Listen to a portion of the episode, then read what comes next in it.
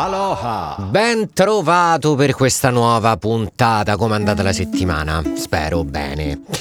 Io l'ho passata a capofitto, a testa bassa, ho fatto un album in pochissimi giorni in realtà, credo 3-4, sono 10 tracce horror. Tu direi ammazza, roba delicata e allegrotta. Nel senso che a me comunque rilassa molto perché sono dei suonini piccoli, un sacco di silenzi, un po' di metalli ehm, con l'archetto, quindi dissonanze, sono cose che dopo un po' ti ci perdi e quindi mi intrippano sempre un sacco. Poi oltretutto editore nuovo che mi ha lasciato campo libero per fare tutto quello che volevo. Pare che ci sia dietro le quinte un accordo con un subeditore negli Stati Uniti, quindi potrebbe essere interessante. La deadline era Luca, guarda, venerdì mandaci il primo pezzo, io ieri, mercoledì, eh, questa puntata è registrata di giovedì, gli ho mandato tutto l'album, quindi, quindi yeah. Ma veniamo all'argomento di oggi, cioè come da titolo, eh, quello che poi non ti dicono. Cambia il tempo, cambiano le abitudini, cambiano le professioni, i lavori, gli stili musicali e il nostro modo di vivere la giornata, però c'è una cosa che continua ad essere sempre identica, il modo in cui ti pubblicizzano il lavoro di musicista. Pensiamo agli anni 90, io ero un pischelletto, volevo fare la rockstar per l'esattezza non è che volessi fare proprio la rockstar, ero una specie di ibrido fra artista molto molto intellettuale che lavorava con i sintetizzatori e artista rock, rock selvaggio sudato sul palco. Però ecco, era, era, l'età in cui registravi le tue cassette, le mandavi in giro, ti spedivi le cassette a casa come prova, eh, come per, per tutelarti, no? E poi aspettavi, stavi lì che i più fortunati magari conoscevano qualcuno, oppure erano magari più bravi, più assidui nel suonare dal vivo, riuscivano a farsi venire a vedere da qualcuno di importante, oppure magari avevano abbastanza fondi per promuoversi, partecipavano a certi festival, venivano notati in certi festival e quindi magari iniziavano la propria carriera. Mano a mano che però si è andati avanti, non so se, ne te, se te ne sei accorto, però MTV da canale musicale che era un tempo, ormai la musica... Ci sono ancora gli MTV Music Awards, però non è mai il fulcro principale, non lo è più. All'epoca io mi guardavo i video musicali su MTV, oggi eh no, oggi vedo le sedicenni incinte che urlano un sacco quando stanno per partorire, ma in effetti non è più l'argomento principale del network. Video music è un ricordo con cui ti illumini a cena con gli amici, ma alla fine di musica in tv ce n'è ben poco. Non ci sono più uh, i critici musicali come un tempo, o quantomeno le figure di spicco all'interno dell'industria musicale che permettevano in qualche modo di dire guarda quello è bello, guarda quello no. Inoltre non c'è più bisogno di spendere 30.000 lire per un CD, non c'è più tutta questa estrema eh, eh, attenzione nell'andare a comprare la musica perché se vuoi fare il grosso ti fai una sottoscrizione a Spotify Premium e hai tutta la musica che vuoi in qualsiasi momento senza neanche dover uscire per andarla a comprare, ce l'hai direttamente sul tuo, dile- sul tuo telefono. È uno scenario fondamentalmente diverso. La musica è cambiata un boato.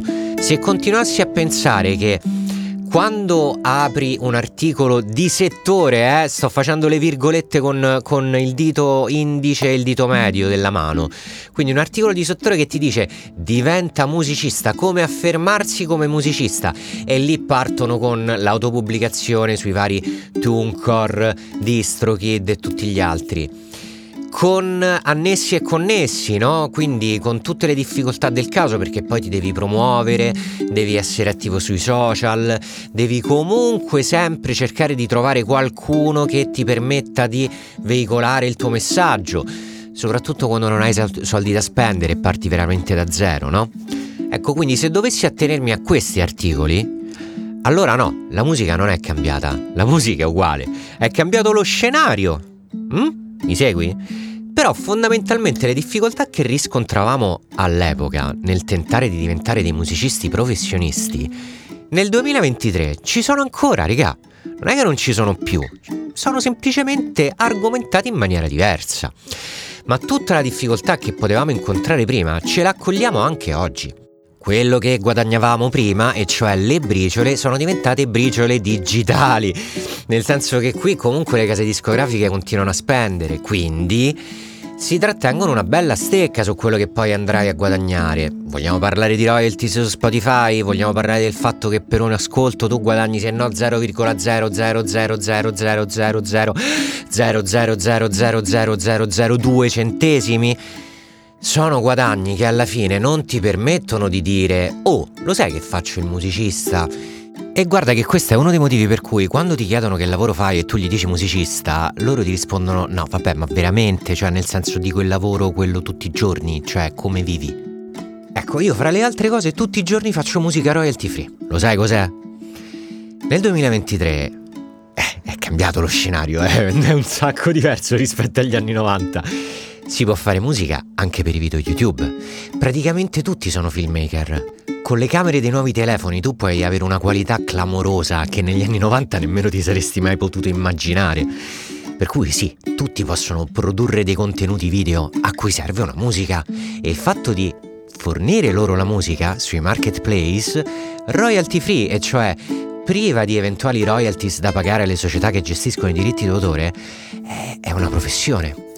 E il genere di musica che tu fai può essere quello che ti pare. Certo, è chiaro, se ti metti a fare dei contenuti prendendo come riferimento quali sono le tracce che ascolti di più, quelle che possono essere piazzate con più facilità, sì, ok, beh, lavorerai di più, però puoi anche tranquillamente proporre la tua musica. Io ho un periodo sto, in cui sto producendo ambient dissonante, generativo, con pianoforti, con processione granulare dietro a cui spesso vengono aggiunti degli effetti, lo fai. Quindi la piazzo. Cioè, puoi fare anche questo. Non è che non lo puoi fare, puoi fare tutto. Puoi fare musica. Te lo dicono i siti internet. Eh, oh, e se ci sono ti prego dimmelo perché io li sto ancora cercando. Io ci ho fatto un corso su questa cosa, eh. Ma perché non hai da nessuna parte neanche soltanto l'informazione che esista questa cosa. Ed è paradossale perché se vai all'estero fuori dall'Italia un sacco di ragazzi, quando iniziano a capire come funzionano le DAW, quando iniziano a produrre musica, si mettono a vendere, vabbè, all'inizio i beat su Beatstars ed Airbeat perché sì, perché probabilmente hanno iniziato a fare trap o comunque hip hop e poi in un secondo momento allargano la propria visuale e capiscono che guarda che non c'è soltanto l'urban, ma ci sono miliardi di generi musicali e non c'è soltanto l'hip hop, ma c'è un mercato audiovisivo che mai come in questi ultimi anni sta esplodendo, perché con le piattaforme di streaming, con YouTube, con il fatto che appunto tutti siamo filmmaker, non c'è mai stata una richiesta così alta. Queste informazioni su internet le trovi. Poter vendere la propria musica per il mercato dei videogiochi su marketplace di Unity e Unreal Engine. Ma al di là di qualche informazione di settore, cioè le info che tu trovi sulla pagina di corsi prezzati, uno sproposito, ma quando apri internet un articolo che ti dice che è possibile iniziare a vendere la tua roba su questi marketplace, lo trovi? Un corsetto che ti spieghi semplicemente come si fa senza necessariamente farti fare sei mesi in accademia. Cioè, quando cerchi articoli che ehm, speri ti spieghino, speri che ti vengano a dire come si fa a fare il musicista oggi, con internet, con tutto quello che mi mette a disposizione. Allora, io però una cosa te la devo dire, perché questa cosa mi fa un po' rosicare e anche molto. Se mi segui sui social già lo sai. Eh, se non mi segui, te lo dico ora. Se negli ultimi 30 anni il mondo è profondamente cambiato e come ti dicevo all'inizio di questo podcast i lavori si sono evoluti e sono anche diventati completamente diversi e sono arrivate anche delle nuove figure professionali. Spiegami per quale motivo tutte queste cose che io ho appena menzionato restano sconosciute alla maggior parte dei musicisti. Non si entra mai nel dettaglio di come generare veramente un profitto dalla musica passata in tv, sui media, su internet, profitto derivato da diritto d'autore. Siamo arrivati al punto che diverse persone che lavorano all'interno di questo settore musicale ignorino completamente questa nicchia. Oh, io mi sono trovato a parlare con musicisti importantissimi che non conoscevano assolutamente la royalty free music. O non sapevano che era assolutamente possibile, normale e naturalissimo tirarci fuori uno stipendiuccio, ma proprio no. Per loro il lavoro finiva quando si toglievano la chitarra, oppure spegnevano i synth, oppure poggiavano le bacchette e non sapevano che però dietro le quinte tu puoi comunque portare avanti un tuo catalogo come se fosse una qualsiasi attività commerciale e continuare a vivere di musica, anzi forse in maniera anche più libera. Questa cosa a me sconvolge. E mi fa anche rosicare tanto perché internet io l'ho visto nascere e internet agli inizi era veramente uno strumento meraviglioso per diffondere informazione. Credimi, non tanto vera, onesta, no, informazione con un senso. Serviva realmente per aiutare le persone non era diventato l'enorme centro commerciale a cui siamo abituati, quello in cui magari fai due passi e ti trovi subito immediatamente lo stand dell'operatore telefonico che ti propone il contratto. Era diverso, non ci si dava del lei. Io ogni volta che leggo di una persona che dà del lei su internet, a me mi viene da ridere.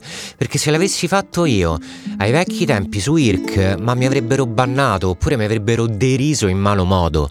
E quindi ci troviamo a leggere delle presunte informazioni di esperti, fra virgolette, del settore, che io non metto in dubbio che abbiano lavorato un sacco magari in questo settore.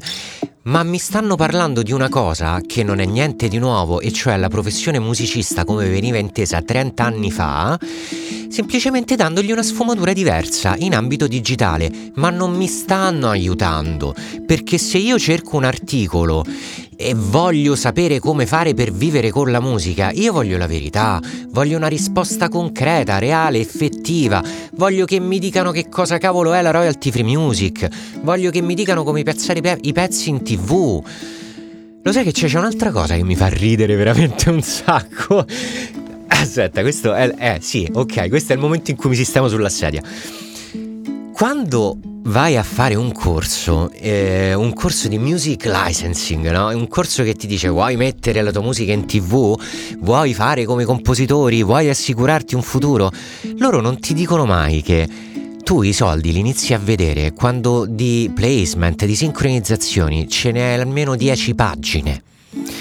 Questo è tu non puoi neanche lontanamente sperare che dopo aver piazzato un brano in tv, ah allora sono ricco. No, non stiamo parlando assolutamente di niente, non è niente di commercialmente rilevante. Mm, boh, a meno che tu non vada a beccare lo spot del Super Bowl, ok, allora in quel caso siamo assolutamente d'accordo, ma se non è così e se come me vivi nel mondo reale, allora permettimi di dirti che tutte le volte che leggi queste cose ti stanno raccontando una calla, come diciamo noi, una cazzata come si dice nel resto dell'Italia. Cioè di placement te ne servono almeno 300, 1000 boh, pure di più, pagine su pagine su pagine, una cinquantina di pagine di diritti d'autore, allora sì, anche perché i diritti d'autore, guarda che stanno scendendo, eppure tanto. Quando tu becchi dei soldi dal, da un placement in tv, non guadagni più le stesse cifre che magari si potevano guadagnare dieci anni fa, ma sono molte di meno. Però questo è l'argomento di un'altra puntata, quindi non ti voglio spoilerare nulla. Il succo del discorso è che anche qui, anche in questo settore di royalties, di diritti d'autore percepiti con la tua musica sotto altri media, eh, il discorso non cambia mai. Nessuno ti dice come fare. I motivi, allora te lo dico subito, sono due. Il primo, quello molto egoistico. I compositori, quelli che lavorano con la, con la, royalty free music, i music producer che producono musica tutti i giorni con la royalty free music, si tengono stretto il segretuccio. Magari hanno trovato un marketplace che funziona alla grandissima, hanno stretto dei bei rapporti con quelli che ci sono dietro, magari da quel marketplace ci sono anche altre opportunità di lavoro per fare delle musiche custom magari da quel marketplace ci hanno anche ricavato dei contatti lavorativi che sono andati fuori, per cui hanno fatto colonne sonore, oppure magari hanno fatto pure, ma perché no, qualche hit su Spotify, mille cose. Ecco, non te lo vengono a dire, perché quella è una cosa loro, è, è il segreto, capito? Devi morire, no, no, ci devi versare il sangue pure te, perché io ci ho sofferto, quindi pure tu ci devi soffrire. I produttori che lo fanno non te lo dicono perché hanno paura, hanno paura che arrivi un ragazzetto molto più bravo di loro, oppure un quarantenne ovviamente più skillato di loro con 20 anni di esperienza alle spalle, che gli freghi i potenziali clienti. Beh, allora io te lo dico subito, io non sono niente di speciale. Quando si tratta di produrre royalty free music e io lo faccio tutti i giorni, io divento un onestissimo impiegato della musica.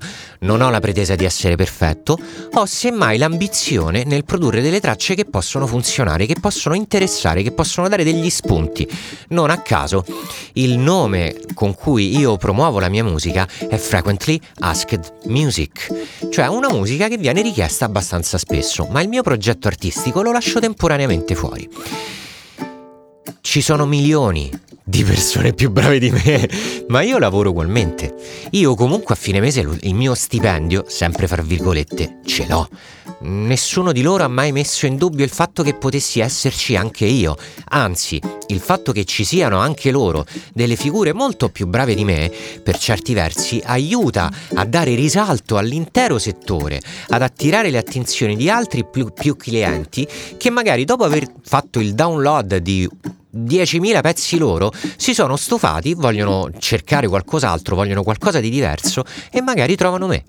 Per cui il fatto che ci sia un altro estremamente di successo non mette minimamente a pericolo la tua attività. Nessuno lo dice? Punto numero 2. Io qui ho il vago sentore che ogni qualvolta si punti a fare un articolo su un blog specializzato, quando comunque si voglia far uscire qualcosa inerente al mercato musicale, si cerchi sempre di ottenere eh, determinate attenzioni su un profitto, quindi su un prodotto, su un qualcosa da vendere.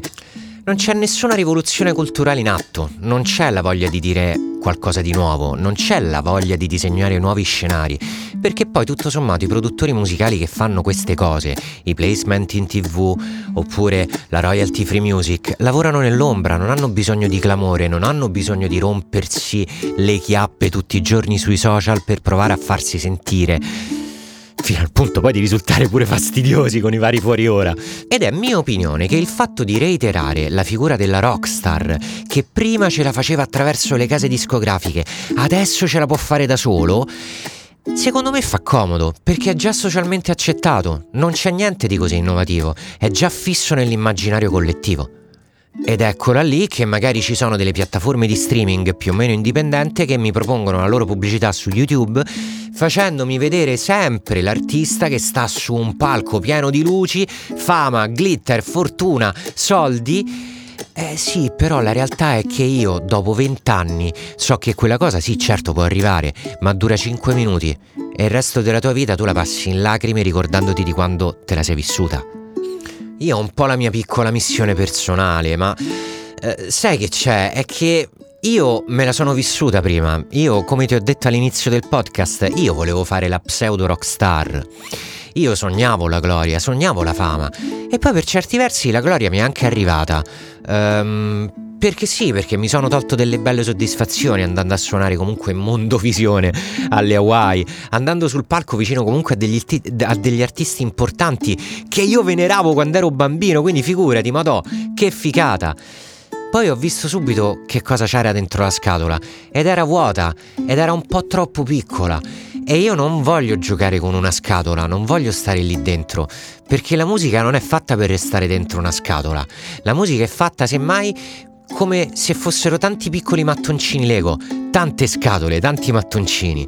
A quel punto sì, a quel punto inizia divertente perché con questi mattoncini, con queste scatole ti ci costruisci fortini, tutto quello che vuoi e sei libero di fare tutto quello che vuoi e di dare un senso a quello che sei chiamato a fare, a quello che il tuo io ti porta a fare dalla mattina alla sera, senza scendere a compromessi.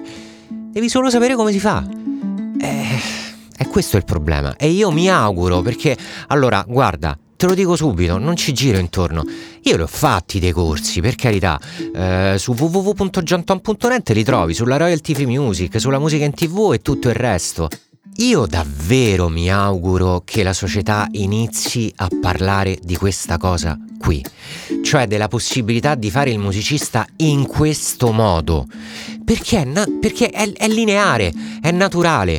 Ti toglie una marea di problemi e di difficoltà di torno perché non devi andarti a cercare il supervisore, beh non sempre, almeno per la royalty free no, non, non devi eh, spammare sui, sui social, non devi fare delle cose che non ti competono, devi fondamentalmente pensare a fare musica, è questo e nessuno lo dice. Per cui, per la logica che ti stavo dicendo prima, e cioè il fatto dell'artistone grande che automaticamente dà luce a questa a tutta l'intera, a tutta l'intera faccenda, no? a tutto il, il movimento, se lo vogliamo chiamare così. Io non posso far altro che augurarmi che succeda la stessa cosa con la royalty free, che mm, i compositori eh, quelli che non fanno musica da top 40, ma fanno musica magari per uno spettacolo televisivo, eh, abbiano comunque la stessa importanza, la stessa dignità, magari al pari di altri professionisti, eh, che vengano trattati e che ci sia anche il buzz, quindi un po' di, di rumore attorno a questa cosa, che non sia solo e soltanto una cosa di settore. Io non credo che tutti i compositori siano delle palle micidiali, dissociati, con difficoltà nello stare al mondo, ma anzi mi ritengo fondamentalmente una persona normale, abbastanza tranquilla, con una visuale molto positiva della vita, no? Vabbè, lo dice il titolo stesso del mio podcast, quindi... Detto questo, mi sono dilungato anche troppo, la puntata sta per finire, io spero di averti fatto riflettere su certe cose perché non è difficile eh, lavorare con la musica, richiede costanza, dedizione, impegno. Se ti va di approfondire il discorso, io ho dei corsetti in cui ti insegno a lavorare in maniera naturale, senza chiederti assolutamente le cifre di super mega rinomatissimi, iper lussuosi centri, istituti, accademie. Oh, io ce li ho, li ho fatti credo fra le altre cose di aver fatto veramente l'unico corso al mondo di royalty free music che poi io aggiorno perché se magari ti perdi qualcosa eh, io continuo ad aggiungere moduli su moduli e l'ho fatto per tutti i motivi di cui ti ho parlato in questo podcast, perché se io in questo momento mi trovassi davanti ad una situazione in cui, porca miseria, voglio fare il musicista, assolutamente io vorrei ricevere quelle informazioni lì, perché ti cambiano, perché ti permettono di dire che non è giusto tenere la musica nel cassetto, perché magari sei arrivato a 40 anni, io ho iniziato a 39 a fare queste cose, eh sei arrivato a 40 anni che, bah, sì, la chitarra, quando ero giovane la suonavo. Oppure c'hai 20 anni, non riesci a trovare un tuo posto nel mondo, e però se magari sei bravissimo a suonare e non ti rendi conto che puoi iniziare a lavorare pure ora, da solo, senza chiedere niente a nessuno. Pensaci, vai a dare un'occhiata www.johntom.net. Se ti è piaciuta questa puntata, me la lasci una valutazione, mi farebbe veramente piacere, mi aiuterebbe un sacco a crescere. E ci becchiamo come al solito venerdì prossimo. Stammi bene, buona settimana. Aloha!